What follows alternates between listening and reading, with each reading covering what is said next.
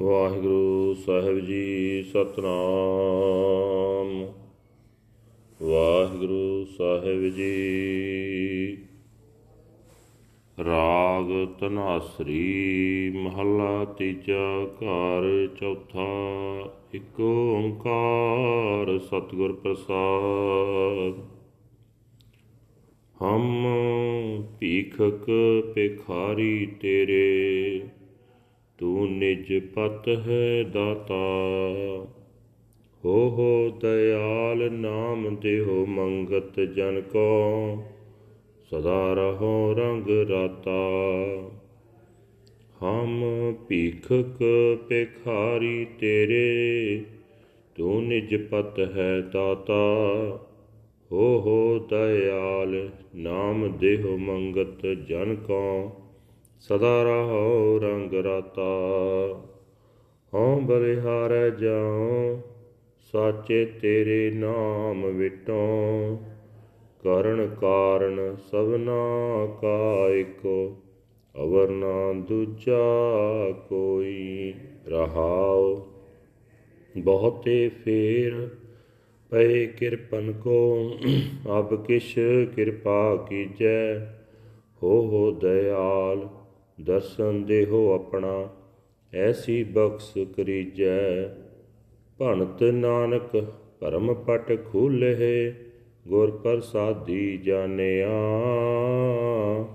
ਸਾਚੀ ਲਿਵ ਲਾਗੀ ਹੈ ਭੀਤਰ, ਸਤਗੁਰ ਸਿਉ ਮਨ ਮਾਨਿਆ।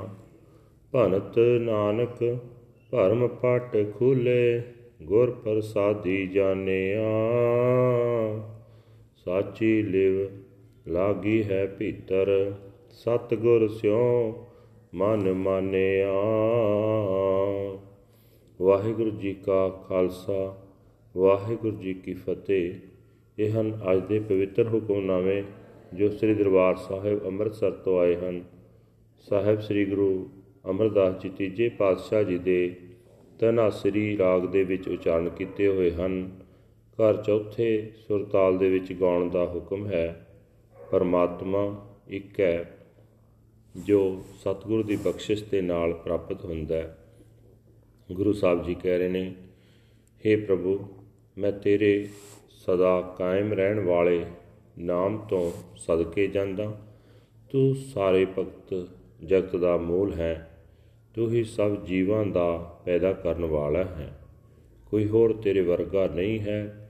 ਠਹਿਰਾਓ हे ਪ੍ਰਭੂ ਅਸੀਂ ਜੀਵ ਤੇਰੇ ਦਰ ਦੇ ਮੰਗਤੇ ਹਾਂ ਤੂੰ ਸੁਤੰਤਰ ਰਹਿ ਕੇ ਸਭ ਨੂੰ ਦਾਤਾਂ ਦੇਣ ਵਾਲਾ ਹੈ हे ਪ੍ਰਭੂ ਮੇਰੇ ਉੱਤੇ ਦਇਆਵਾਨ ਹੋ ਮੈਨੂੰ ਮੰਗਤੇ ਨੂੰ ਆਪਣਾ ਨਾਮ ਦੇ ਤਾਂ ਕਿ ਮੈਂ ਸਦਾ ਤੇਰੇ ਪ੍ਰੇਮ ਰੰਗ ਵਿੱਚ ਰੰਗਿਆ ਰਹਾ हे ਪ੍ਰਭੂ ਮੈਨੂੰ ਮਾਇਆ ਵਿੜੇ ਨੂੰ ਹੁਣ ਤੱਕ ਮਰਨ ਦੇ ਅਨੇਕਾਂ ਗੇੜ ਪੈ ਚੁੱਕੇ ਹਨ ਹੁਣ ਤਾਂ ਮੇਰੇ ਉੱਤੇ ਕੁਝ ਮਿਹਰ ਕਰ। हे ਪ੍ਰਭੂ, ਮੇਰੇ ਉੱਤੇ ਦਇਆਵਾਨ ਹੋ। ਮੇਰੇ ਉੱਤੇ ਇਹੋ ਜਿਹੀ ਬਖਸ਼ਿਸ਼ ਕਰ ਕਿ ਮੈਨੂੰ ਆਪਣਾ ਦੀਦਾਰ ਬਖਸ਼।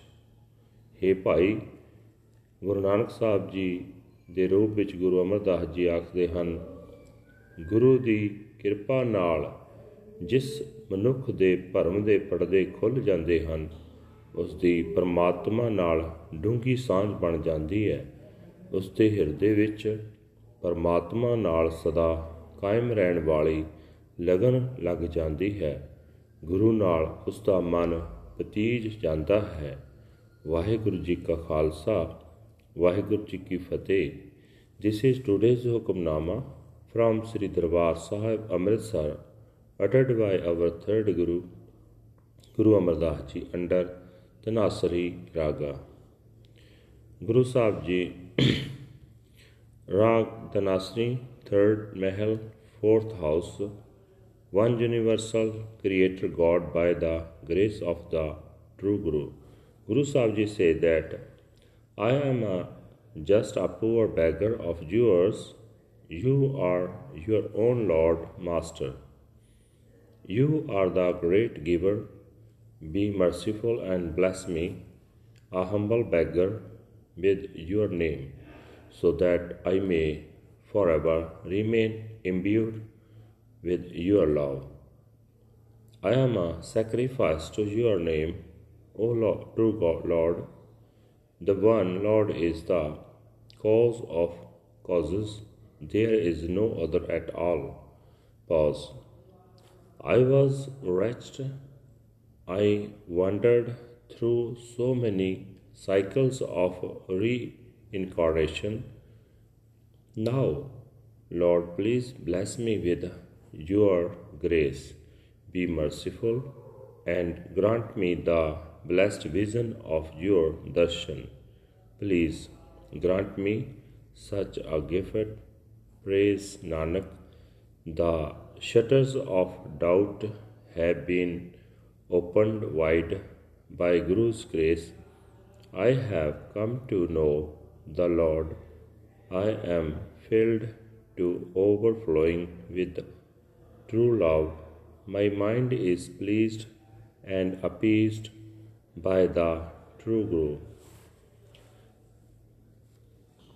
Waheguru ji ਕਾ ਖਾਲਸਾ ਵਾਹਿਗੁਰੂ ਜੀ ਕੀ ਫਤਿਹ